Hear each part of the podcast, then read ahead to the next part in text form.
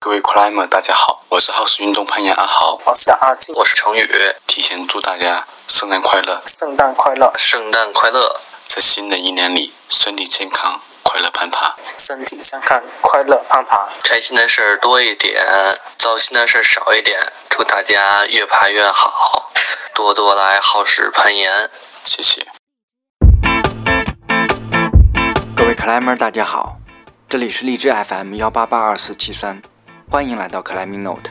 我们这期有点不一样啊，听开场，我们耗时运动攀岩空间的三位教练，以豪哥啊馆长阿豪领衔，给大家带来的圣诞祝福。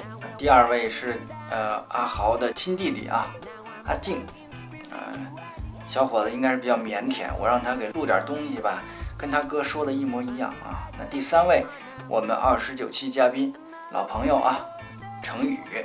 首先感谢三位带来的圣诞祝福，呃，又到了年尾了，那我们小广播也在这里提前祝大家圣诞快乐，新年快乐。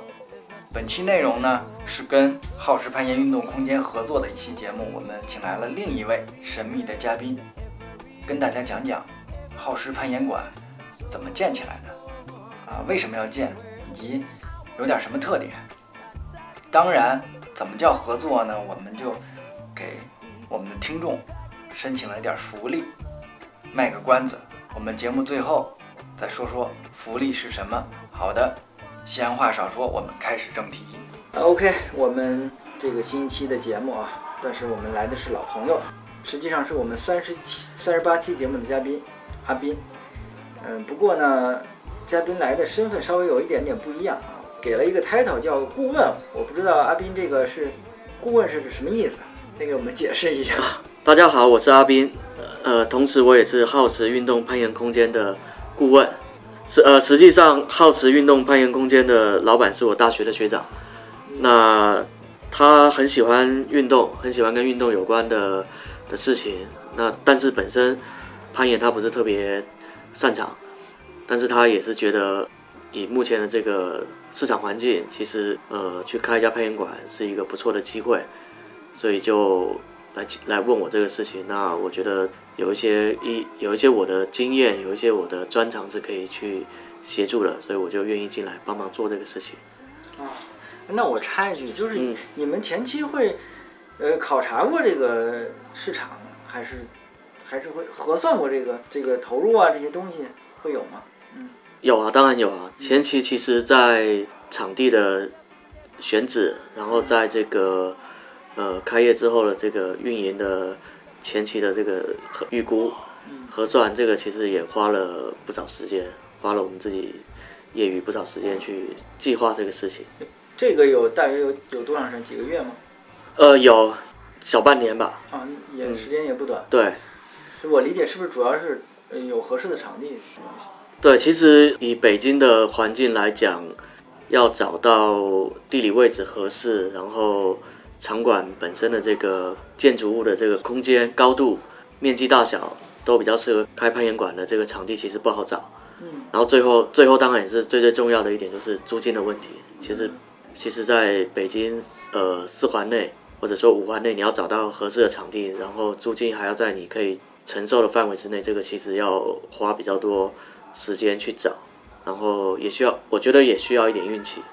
那咱们就从头捋呗，基本上聊聊这个，还是说这个严管怎么建起来的？我觉得，毕竟人家找你来，就是认为你是比较专业的，肯定你是要比较多的参与到这个过程中。对，前期的参与其实不少，在呃好多场地，我们呃利用我们假日或者这个业余的时间，我们一起去看。我会第一时间一进这场地，我就从一个呃攀岩者的角度，我去想象这个地方如果有一个攀岩场，如果这是一家这个攀岩攀岩馆或者报时馆，它岩壁可能怎么盖，然后这个这个入口可能在哪里，然后这前台在哪里，各种设施在哪里，呃，我我会我会去做一个很快去做一个对这个空间的一个想象。那那如果我们觉得这个大小不合适，或者说直接一进去大小很合适，但是空间是比如说不够高。或是本身这个空间的这个格局不好，我们就很很快就会决定这个场地，那我们就不用再考虑了。那你还记得当初一共看了多少个场地？呃，实实在在看下来的场地将近五十个，这么多？将近五十个。哎，这这种是有中介来帮你找是吗？对，有也有中介也能帮忙你找，然后有一些是朋友介绍了，就说哎，我刚好经过哪里看到那边写着这个厂房出租，你们有空可以去看一下。啊，但其实去了之后扑空，就是去了人家说啊，这个场地我们前两天刚租出去了，或者说我们一个周末可能看了四五个地方，觉得其中有一个觉得好像可以继续往下谈。一犹豫了一两天，然后再打电话去，然后这个房东或者中介就说：“哦，不好意思，这个已经租走了，或者说呃要更高的价格才能往外租。”所以其实前面在选场地这个环节就呃也不能说耽误时间嘛，我觉得这这是一个必经的过程，就是呃尤其像在北京或者上海这样的中国的一线城市，或或是其他这种省会城市，我觉得呃再有其他的这个爱好者他想要。成为这个行业的从业者的话，我觉得这是一个必经的过程，不可避免。行，那我们就说到，那就怎么会选到这儿呢？啊，就这就找到这儿了。那也是透过透过中介介绍说，在这个九仙桥附近。那其实我们在好几个不同的区域都有透过中介朋友去找，像这个九仙桥望京这一块，然后像北四环北四环附近，呃，西边其实我们也找过。西边对西边也西边也去看过，然后包括像那个天坛公园附近，我们也去看过一个地方。整个北京东南西北好几个方向，我们都啊，这你们都去看过。不是说只是限定，比方说在东边啊或者什么的，考虑就其他地方也。对对对，然后看了这个这个大小，就场地的这个平呃建建筑呃建筑面积的大小，从可能一百五十平到。将近三千平的我们都看过，胃口不小，三千平都看。没有三千平那个，它是当然我们如果如果在那边肯定不会全拿，就是拿一小部分，请请他这个划分一个区域啊，两百多、三百多或者四百多平其实都可以。但是后来人家说啊，我这个不能拆，对，就你要我可以给你很低的价格，但是你就要这个两千八九百平都得全要了。这个远远远超过我们所设定的这个范围，那当然就就把它 pass pass 掉。然后像找这个场地，除了有一些高度不够，我们也看过高度特别够的。当时有一个中介给我们发了一个资料，说有一个厂房，这个高度有二十六米。哇塞！然后问我们要不要去看。嗯。我第一个反应就是，呃，不用去看了吧，这应该是个烟囱吧。后来后来我们那那天下午就还是有点，还还是有还是有空，我们就去看了。然后快到那个导航的地址的时候，我真的看到一个烟囱。我说：“你看，我就说，肯定是一个烟囱。”然后再接着开车再往里开，然后确确实有一个厂房。呃，这个厂区里面唯一一栋的一个特别高的厂房。我我进去后来一量，净高是二十六点五米。哇塞！呃，但是那个厂房也是他必须要整栋整栋租给你的，你不能在里面只只要二分之一或者三分之一啊。对，所以后来那个也就放弃掉。最后终于找到了，这个这个具体位置在哪儿？现在耗时。呃，我们现在这个位置在七九八艺术园区的南边。我们跟七九八其实是呃挨着的，一墙之隔。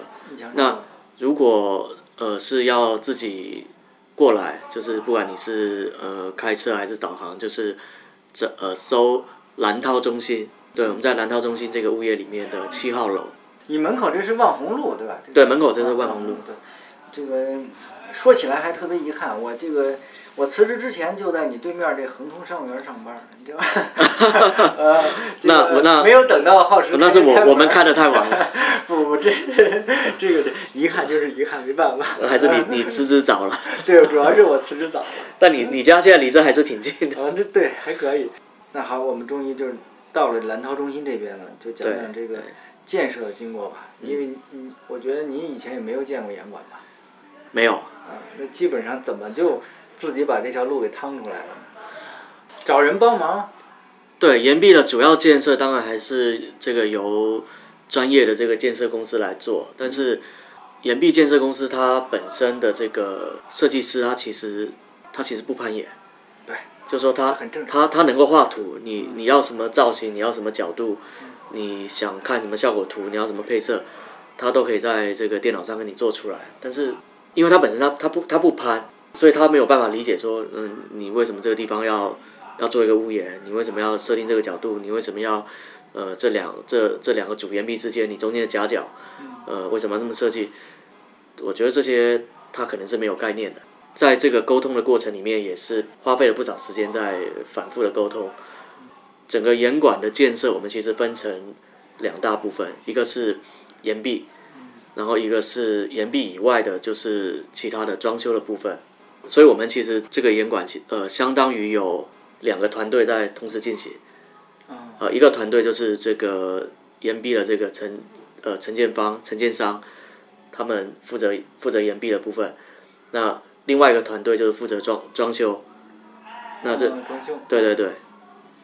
但是其实我理解，作为你你你们作为甲方来说，最重要的就是你们要确定这个设计的方案，对，是吧？对，嗯，那从一个严管的角度来说，其实岩壁的就像你刚才说各种的角度的这种规划设计是非常重要的。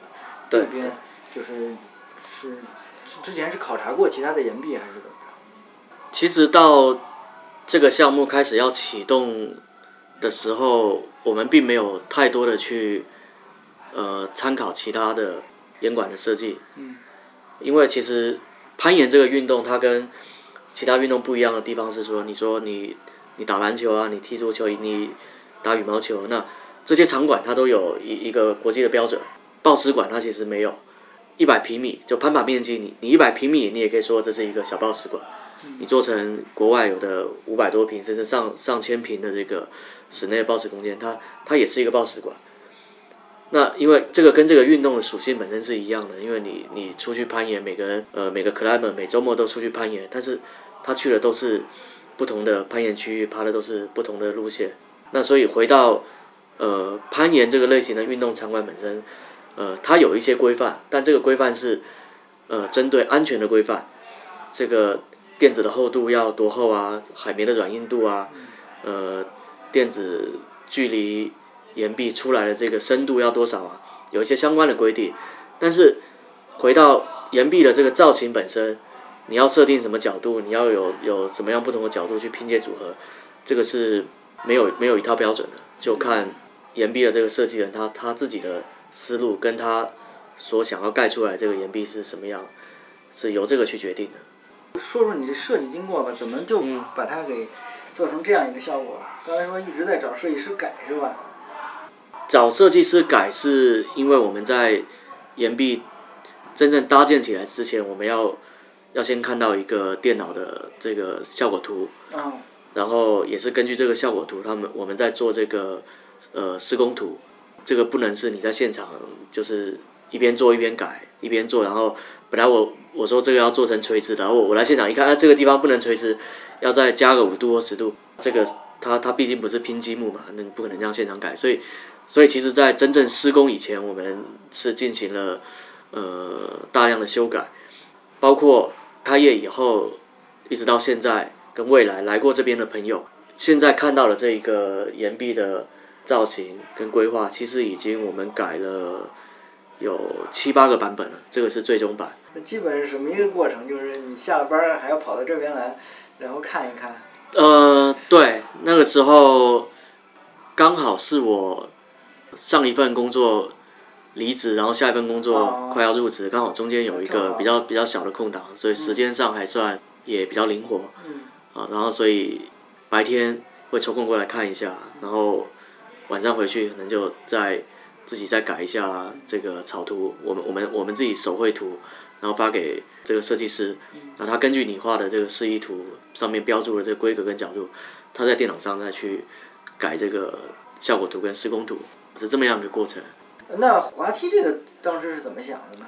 好像北京其他岩馆好像还没有这这个东西啊。呃，滑梯这个项目的出现，其实也是它它一开始是没有的啊，没有。对，一开始我们只是想做一个楼梯。嗯。一开始我们想做一个楼梯，就是让这个二楼平台跟跟一楼的这个攀爬空间有一个连接的地方。但是中间也是经历了好几次修改。有发现这个楼梯太靠近岩壁了，然后或者说这个楼梯的这个下的方向不对，然后太占用掉中间这一个这个休息空间，改了好多版本，就包括中间我们都楼梯的柱子其实都已经做好了，做好然后现场一看不行，这个太靠近岩壁，我说这个有有这个安全隐患，又给全拆了。然后最后是承建方承建商的老板，嗯，说那你们可以你们考虑一下，可以用一个滑梯。然后我们说滑梯很很占空间，他说有那种旋转的滑梯，然后不太占空间，给我们看了一些之前他们安装过的这个效果图，就是别的这种呃儿童乐园这嗯嗯，这这种性质的。对对对，给我们看了一些人家装的效果，因为我们觉得这个是可以的，然后我们就开始量尺寸，然后修改，然后发现哎这个是这个方案是可行的，所以这个滑梯就装进来了。我看这也不错，我就是有一问题，这东西结实吗？大人能能做吗？啊，可以啊，大大人完全没问题。从我们开业到现在，好多来这边攀岩的爱好者，嗯那现在好多其实是爸爸妈妈带着小朋友来，那小朋友其实可能真的还太小，才三岁多四岁多，其实呃攀岩来说有点还是太早了。他们不，他们一般不不爬，就是嗯父母在下面爬，然后小孩子就会自己不停的几个楼个上楼下。对几个几个小朋友两个三个一起就围着这个滑梯转，跑上跑下的。够玩，够他玩一天的。对对对是吧，呃，我们接着说建设过程呗，嗯，聊聊这个。当然就是比较比较曲折的。其实其实到最后，呃，严管实际开业的时间跟我们一开始预计的这个开业时间晚了晚了三十多天，晚了三十多天。就是按照我们一开始排的这个时间表，如果各个环节都就是嗯，因为这个建设跟装修它环环相扣了嘛，嗯，对。对吧？你你这个墙没弄好，你漆就刷不了嘛。你这个地没整平跟，家里装修对，跟跟跟家装一样，这个这个运动空间的装修也是一样，它好东西环环相扣的。那变成你中间有一些关键环节一一有一些问题延延误了这个施工，你后面所有的就往往后退。啊，咱们就说实际的吧，从你签今天签合同，一直到这个严管开张，这整个用了多长时间？将近三个月，将近三个月，对时。间是不短，就是原来实际你预计就是两个月，对对对，六我们我们一开始按照所有我们呃每一个环节我们所知道这个工期，我们把这个时间表排出来，我们预计是六十天左右就可以可以可以把这个烟管盖好，嗯，包括装修，包括岩壁，然后包括岩点的安装，所所有都包含在里面。那最后主要耽误在哪？地暖的安装，这个有有耽误到一些时间，然后这个报时电的安装也是有耽误到一些时间，而且而且我们报时店在跟供应商沟通过程有一些有一些问题，结果报时店的颜色做完全做错了。呃，你现在看到是进来我们的报时店是整个是白色的，对那其实之前他给我们送来一个整个是黄色的，非常扎眼的这种有，点别扭看。对对对，嗯，就说如如果你同一个颜色，你说材料上有一些色差，我想这个还是还是勉强可以接受，但是你就完全不是我们要这个颜色，这个这个落差太大。后来投资方那边，然后帮忙做装修的这设计师，然后也请外面请了一些朋友来看实际的这效果，最后大家都觉得没有办法接受了啊，那就不太好接受这个。对对，也是又又多花了钱去再重新做，然后这个整个开业时间也就相应的受了受到一些影响。毕竟大家都是第一次来做这个事情嘛。对对嗯，有点问题，这还是都是正常的。对吧对对。但是最后终于是，呃，开张了。这个是对。哪天开的呀？九月初，具体哪一天我我真的忘了，因为其实我们并没有刻意去做一个所谓叫做开开幕式啊，或者是什么开业仪式，就是一直做一直做做的过程，嗯，感觉各个环节主要东西都到位了，我们就觉得那就开始事业吧，啊，所以我们并没有设定一个日期，我一定要在哪一个日期我要去做一个盛大的开业典礼、开幕式，并没有。如果如果要说有的话，就是我们开业前。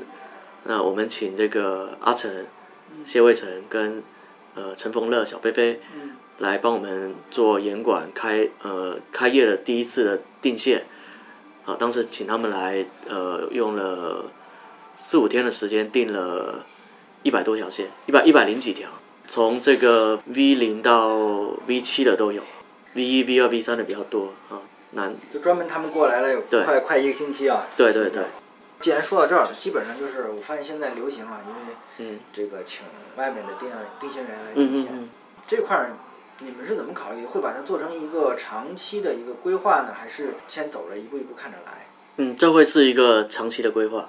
就会定期的要邀对请。对，会定期的邀请。如果像他们这种级别的定线员，那一年应该是两次。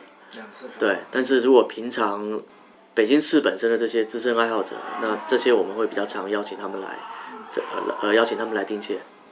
那我们到下一个话题，我也是比较关心的。刚才你也说了选址这个问题，其实你这个北京除了我看啊，其实偏天坛已经偏南了，是吧？。对嗯、算东西南北的位置，一半年看了五十多个，基本上都看过了。对对对，我们就利用这个业余跟周末、周六日的时间。对，最后是选到了这个七九八这附近九仙桥嘛，嗯这个附近。嗯，但实际上这附近之前已经有攀岩馆了，对对吧？呃，然后呢，岩石也基本算是东边儿。对，呃，从这个选址上这边，嗯之前有过疑虑或者说过于拥挤这种情况吗，嗯嗯有没有嗯考虑过这种问题？一点点。你说这个顾虑，在我们心里来说只有一点点，嗯因为其实以呃北京这么样一个规模的大城市，中国的首都，嗯它现在现现有的岩呃攀岩馆的数量是远远不够了，太少了，对吧？我们我们一些呃去去过周边国家城市考察过的朋友，韩国首尔有多少家攀岩馆？日本东京有多少家攀岩馆？对吧？日呃呃日本我自己去过嘛，日本东京、大阪，他们严管数量是很多很密集的，一个城市里面七八十家、上百家是很正常的。然后你像欧洲，呃，法国巴黎，呃，慕尼黑，对吧？然后意大利的一些城市，回到中国来说，呃，不管是上海或者北京，其实现有的严管数量，呃，还有其实还有很大的空间。OK，觉得从某一个角度也可以解释为什么其实耗时是一个纯报时的报时馆，并没有线路，对吧？对，呃，那这种风格也是基于基于我觉得，嗯，因为去看过这么些地方，包括对北京的人流啊这些的一些一方面的考察，认为我们做这样一个纯报时的报时馆，也是嗯，但是回到严管的经营的角度来讲，如果有大岩壁会更理想。到现在来说，呃，在中国做一家纯报时馆，呃，可不可行？能不能不能够生存下来？嗯，这个这个我们认为是可以的，而且其实在上海已经有先例了。啊，上海有一家叫 Pango，嗯。应该是呃日本朋友过来开的烟馆，它它就是一家纯报时馆。我自己也去过一些别的城市看过，也是有纯报时馆，规模很大的也有，然后规模规模比较小的，就是它的室内面积大大大概只有两百平，岩壁攀爬面积可能在一百一百五十平到一百八十平这样一个规模的烟馆，其实也有。OK，那我们就说说耗时。那作为新开的一个严馆，嗯你觉得它的特点在哪？我觉得总有跟你们认为定位上嗯或者其他方面有跟其他严馆不一样的地方，自己的特点。我们自己的这家严馆的特点，这样子比较感性的说吧，这是一家有温度的严馆啊，OK，啊。那这个温度法，这个温度是体现在冬暖夏凉。嗯我们的经营理念是说，攀岩这个运动，当然它是一个极限运动，很多前辈也是在二二三十年前，甚至更早之前，他们是在一个很艰苦、很朴素的环境下去去探索了。可是到了现在，就是经过这么多年发展，攀岩还是极限运动，可是它其实不用这么这么朴素、这么艰苦，它可以是一个呃很酷的运动，它可以是一个呃你参与这个运动让让你显得跟别人不太一样，你很特别。那这个场馆本身，我们放了很多我们自己的理解跟想法在里面，也包括一些我们我们自己去过，但是我们觉得别的别的场馆做的不够好的地方，但是这是一个很明显可以改善。嗯对，其实每每一个微小的不足的改善，这些加加起来，它会让你变得很丰满，变得很完整。比如说，呃，洗手池这个问题，洗手池问题我一再强调，就是一定要有热水。那这个其实从成本上或是技术上来说，都是很好解决的。你就是一个小书宝嘛，对，对吧？嗯，下面装一个，下面装个小书宝，嗯应该是几几百块的事情。嗯然后这个每天其实也用不了多少，用不了多少电啊。但是但是其实你你真的试过在这个比较冷的天气攀完岩，然后你最后满手都是这个眉粉，然后你离开岩馆之前你就要洗手，但这时候你一开水，这个水是冰凉，很冰凉的，这个感觉是很很很刺骨啊，嗯，对吧？就手会很不舒，一方面手也不舒服，然后一方面其实对这个攀岩手指的这个养护其实也不太好。实际是会有一些伤害的问题。对，嗯所以像按照我们自己以往呃这么多年攀岩这么多年去过各个场馆，总结下来的一些经验，我们觉得有不足的地方，我们就在这个地方我们把它给做好。所以像对，所以像刚才说的冬暖夏凉，那其实夏天外面哪怕外面三十三、三十四度，我们都不怕，我们里面我们有我们有三台空调，电费电费当然不便宜，但是呃，我觉得这是应该的。今年其实还好，这其实前前两年北京这个冬天雾霾特别严重，这个 PM 二点五啊，然后雾霾都特别严重。那我们也是装了三台独立的这个新风系统，所以只要外面如果说这个空气质量不太好，躲在这个严管里面的这个空气是比外面好的。专门是一个新风系统是吧？对对对，我们我们有我们装了三台独立的新风系统。呃，冬天的话也是一样嘛。那我们其实冬天，呃，我们我们都有，应该我跟你都有一个记忆，就是就是岩壁岩壁上下来之后，马上就要羽绒服就要就要穿着，然后看别的小伙伴去攀爬尝试路线。换你的时候极就限，对，很很这个环境很极限啊。嗯，啊，那对攀岩是极限运动，但是不代表你要在这么极限的环境去去体验嘛。嗯，十年前当然是很多条件不允许，呃，五年前可能是大家觉得呃还不需要，可是到到现在二零一七年都快过完，其实这些这都不是什么技术难题啊，对吧？这这都是可以解决的事情，只是你有没有想有没有想过，有没有想到这些问题，然后有没有想过要去解决这个问题，那就是我我们我们想到了，并且把它解决了。一说想起这个 比较艰难的那个时光啊，不，我我我们都经历过那个时光啊，那 对但是，呃，你你让现在的这个比较现在的年轻人哈，嗯。可能九零后甚至零零后，后、零零后，对，然后好多人他们没有必要再去经历这个事情啊。对，其实我自己因为两次找你来录那个你个人的那个节目之后，我也发现了，嗯还是不管是从设计的色调上，包括我觉得你说刚才很重要，把那个垫子换成白色，这个是嗯非常重要的，整个视觉的感觉就不一样，是的，对吧？然后我觉得你的这个小二楼也是感觉蛮好，嗯它有一个能让人待着的一个空间，呃，对，这个二楼这个小平台是我们自己后来搭建的，就不不在原来这个建筑里面。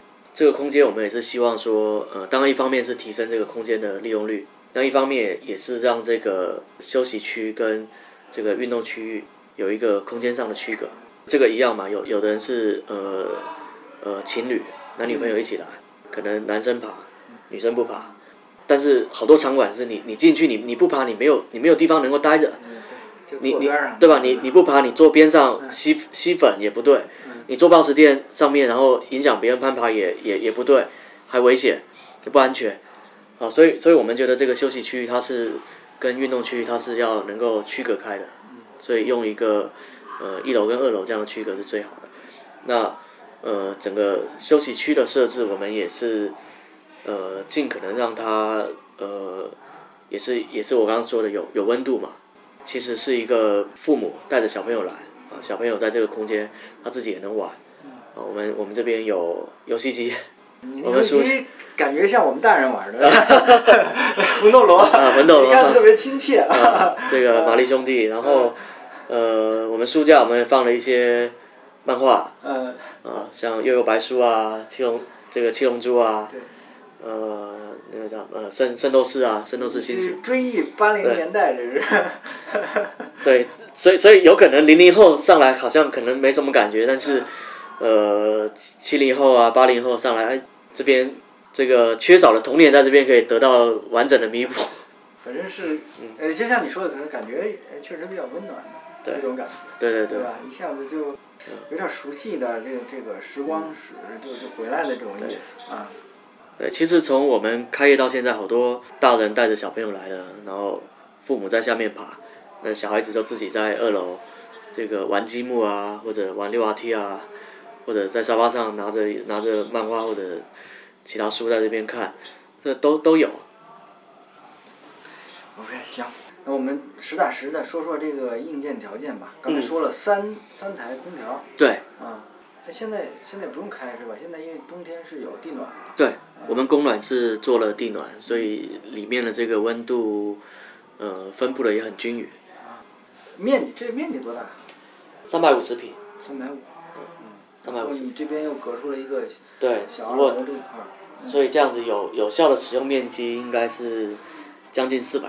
呃，空调、新风啊，刚才对呃热水就不用说了，对吧？卫生间这些软件条件，卫生间是我们自己盖的，啊自己盖的。这个对这个呃，现在攀岩馆这个旧厂房它原来是没有卫生间的，那你下水是怎么要挖出去的？对，这其实也是参考了一些别的场馆嘛，有的场馆它场馆内部呃没有这个这个卫生间，没有这个更衣室，其实呃很不方便。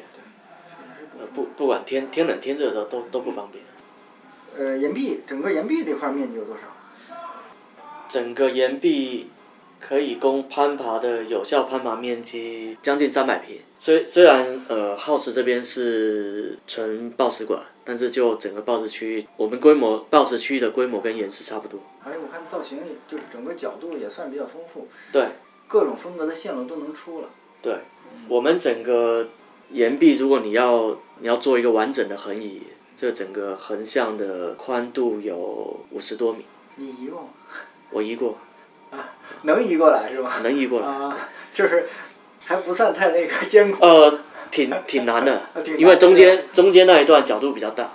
对对对，我看对，就是说你你一进门就从从我们这个严管一进门，左手边右手边你要横移都没问题，但是一一进门对着北边这个岩壁角度比较大所以好多人横移到这边他就放弃了。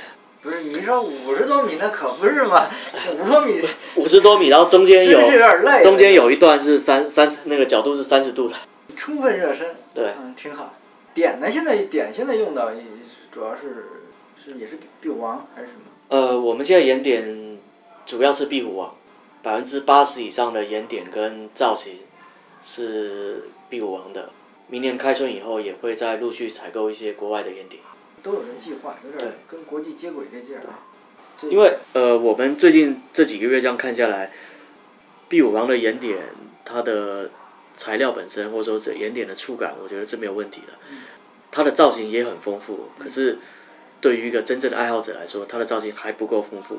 所以包括最近这段时间也也去过别的岩馆，国内的也有，国外的也有。那确实有一些岩点是你你只跟一个厂家采购是远远不够的。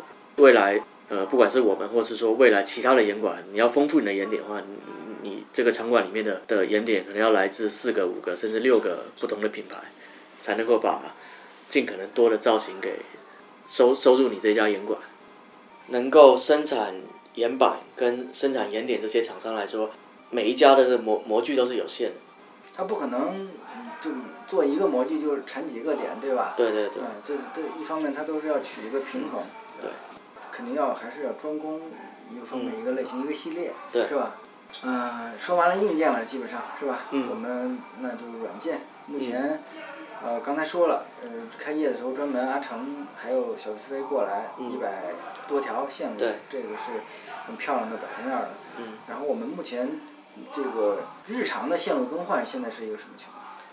日常的线路更换现在主要是馆长阿豪，嗯，然后跟我们呃教练陈宇啊，他们日常会做一个维护，每周每周都会换一些，目前是每一个半月会把一个区域两个到三个区域的岩点全部拆了，然后岩点拿下来清洗，然后再重新装上去，但是重新装上去肯定就是安装其他不同的线了。从开业到现在，阿成他们定的线应该被我们换的差不多，可能只剩不到十条。嗯，可能只剩不到十条。今年二零一七年应该到月底，就是开业的时候那一批线，应该我们都都会都会都会把它换掉。说到这儿了，我们的这个团队，你介绍一下现在这边常驻的是几个人？呃，常驻的话三个教练嘛啊，第一个就是阿豪、吴俊豪嗯。馆长嗯兼教练，然后陈宇，然后阿豪的弟弟。对。哦三位，那那你现在什么情况呢？呃，我一般周末过来，啊，周末如果我呃没有出差的话，一般会会会来这边待上半天。我自己当然也爬，我也要训练啊。那必须。然后我觉得比较好的一个现象是，我经常能看到一些我我不认识的人。你还说呢？那我刚才过来看十十几个人，除了教练，对对对其他人我一个都不认识。对那其实我也蛮感慨的啊，一下就感觉自己那个跟初学者在一起爬，第一个比较没压力，啊，因为他们也不认识我。然后一方面，我觉得给他们指指线，我觉得也挺好玩的。嗯，下回我也来这个冒充一下新人，好，反正都没认识的啊是吧？还是我们接着说软件这块儿。好呃，我看还经常有些活动对吧？啊，对对对，还有一个研修班，那是什么？名字起的不错。这个活动它是我们每周，呃，刚开始的时候是每每周三，然后我们现在因为这个活动其实挺挺热门、挺火爆的，嗯我们就把它拓展到每周三跟每周五，嗯然后由阿豪跟陈宇各负责一个时段。这个活动的形式是这样子，它在活动之前我们会先定出五到六条比较简单的线，V 零甚至可能都不到 V 零。那当然，这个可能对于一个爱好者来说，觉得这个线就太简单了。但是对于一个呃刚刚接触攀岩的人来说，其实 V 零就挺有挑战了。呃，挺有挑战的同时，就是我们会组织活参参与这个活动的人，他们轮流去尝试这个路线，最后教练他们会讲解一下啊，当时定这个线的这个意图是什么，希望他们透过这条线去做什么样动作，或是透过这条线学到什么样动作，啊，所以这是一个给初学者跟新人的一个比较针对性的活动。其实我我们自己以前在岩馆攀爬的经验是，我们好多其实都爬了好多年了嘛，五六年、六七年的这些所谓老人、老玩家都聚在一块，那你新人其实很难融进来，比较比较困难。对，那其实透过一个这样的平台，让很多呃初学者他他就没有什么压力嘛，因为今天这个活动五个人、六个人、七个人，其实大家水平差不多，都是刚接触一个月、两个月、可能三个月，大家大家起起步点差不多，所以他参与这个活动他就没有什么压力，没什么门槛。嗯，还尤其还特别好的，我看照片了，姑娘挺多的，是吧？这是一个非常好的那个情况啊，嗯，特别特别好的一个交流的空间，是吧？嗯对对。呃，还有还有别的活动是吧？康复的，是吧？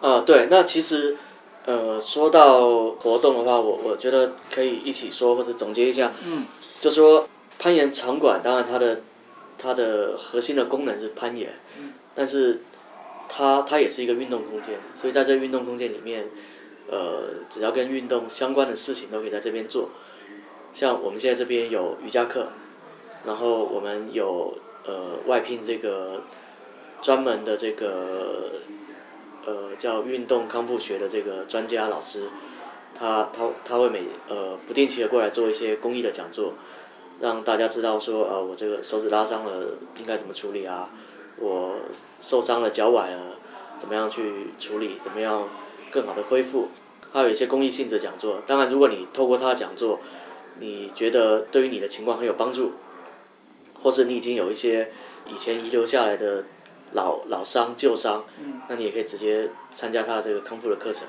啊，哦由他跟你一对一的去做一些指导性的的恢复。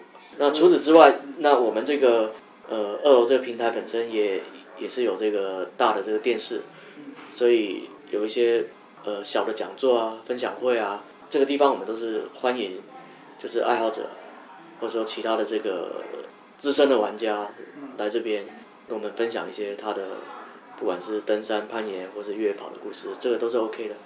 行，那我们进入最后一个话题吧。嗯严管也经营了差不多三个月了，我觉得，嗯，简单你自己做个回顾或者总结，然后我们再展望一下一八年的规划呗，跟大家聊聊。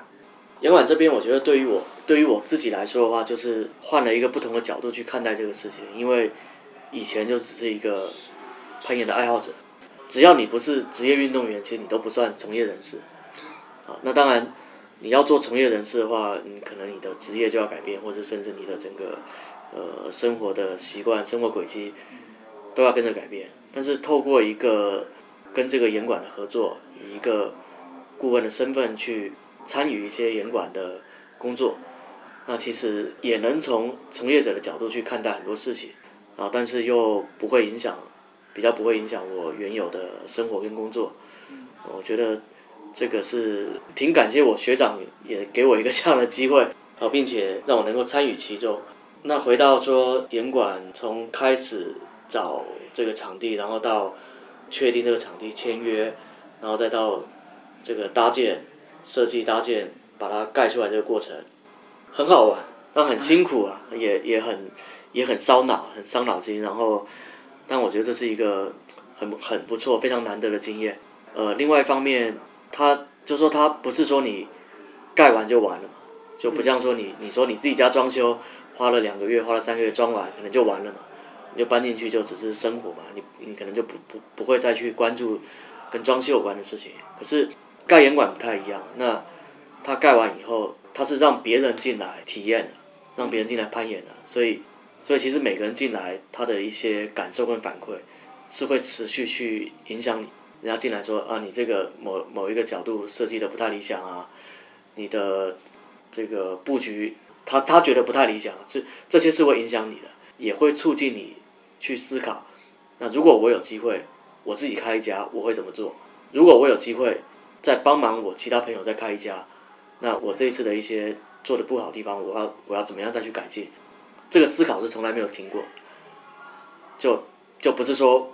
前面花了三个月时间盖完就就完了，盖完到下一个阶段嘛，那就是严管的经营嘛。当然这个这个目前跟我是没有呃没有直接关系，但是还是一样，我我还是会以一个顾问身份，从这个路路呃新的路线的制定或是一些活动的制定，呃有没有什么不合理的地方，我我我会去给一些建议。嗯，那我问一个实际一点的问题，就是从经营的角度来说。达到你们的预期了。目前我们觉得，我们给自己打分可以达到七十分。回到经营的角度来讲，我们预预估是在六到八个月，严管开业六到八个月可以做到损益平衡。啊收支平衡。对，可以做到收收支平衡。就是，那就是展望二零一八了。我们首先要把这个目标做到。对对对对。应该是比较有信心的吧？我理解。非常非常有信心啊。嗯。好这那我们接着我们展望，因为这又是圣诞又是新年的，我们这期节目播的时候应该就是马上就圣诞节了，嗯就讲讲吧。首先我们阿斌代表这个耗时啊攀岩空空间吧，嗯跟大家讲讲。那在这边我就代表耗时运动攀岩空间，祝各位跟我一样喜欢攀岩、喜欢 BOSS 的 climber，圣诞快乐，然后二零一八新年快乐。当然，最最最重要的就是二零一八年，当然就是你二零一七年没有完成的，先二零一八年可以把它完成。好，嗯，我也提醒一下我们的三十八期嘉宾啊，这个不要忘了皮影戏的训练，好吧？呃，OK，那我们今天的这个基本上就先到这儿，嗯，可以吗？可以。感谢阿斌啊，感谢耗时攀岩运动空间。那我们确实是第一次合作这样的节目。就是给我们小广播的听众啊，争取了点福利。马上二零一七年的年尾了，想想我们小广播从开播到现在也差不多快一年半的时间，跟耗时老板那边申请了一下。首先，我们要了五个免费的体验名额。当然不好意思啊，这块儿本次的福利基本上局限在北京的用户了。那如果是外地的朋友，如果有计划，比方说在最近呃三个月内会来北京的话，呃也可以去申请。那首先是五个免费的体验名额，呃参与方式呢就是在我们微信公众号 Climbing Note 的本期的推送文章下面做评论。什么样的评论有可能入选呢？基本上老聂自己定啊，嗯，但是有两类比较容易入选。第一类呢。就是如果你来过耗时，那就发表一下您对耗时的印象啊，好的、不好的都可以提啊，没问题。第二类呢，没来过那也没关系，是吧？说一说你心目中理想的攀岩馆应该是什么样的啊？这是两类评论。当然，我们第一次做这种节目啊，嗯，没什么底，就有可能评论的人特别少。那您说一句“我是沙发嘛”，是吧？也有可能入选。好，这是第一项福利。那第二项福利呢，也是耗时攀岩提供的，每个 ID 只可以申请一次啊，二十九块九你就可以去耗时爬一天。这个价格目前在北京，啊，应该是没有的了吧？啊，我们也是找老板去打了一个深折。呃，有效期应该是我我问了一下，应该是从你申请，呃，申请那个券开始，应该是有一百天啊，三个月。我觉得怎么也都足够了。微信公众号推送的文章下面有两个二维码，有一个就是扫码你要去注册，然后付款就购买这次体验体验的机会；另一个是耗时攀岩的店小二的客服，客服的微信，呃，有任何的问题可以直接加这个这个微信号来咨询。当然问老聂也可以，但是有一点小问题就是，呃，节目播出的时候老聂已经。就是人不在北京，呃，出去玩两天，所以我这边的回复会比较慢。好了，那本期节目就到此结束了。我们下期是一个二零一七年的回顾，以及我会把二零一六年底我们小广播听众的许愿重新整理一下放上来啊，让大家回顾回顾。同时，也是为我们二零一八年许愿活动做一个预热吧啊，因为主要是今年。最近这后面这些天，老聂人不在北京，所以我们正式的收集这个许愿应该是在一月份这个时间。没关系啊，只要就是农历年没过，我觉得节日的气氛都在。呃，也给大家一个时间吧，想想二零一八年想要干点什么。OK，谢谢大家，我们下期再见，拜拜。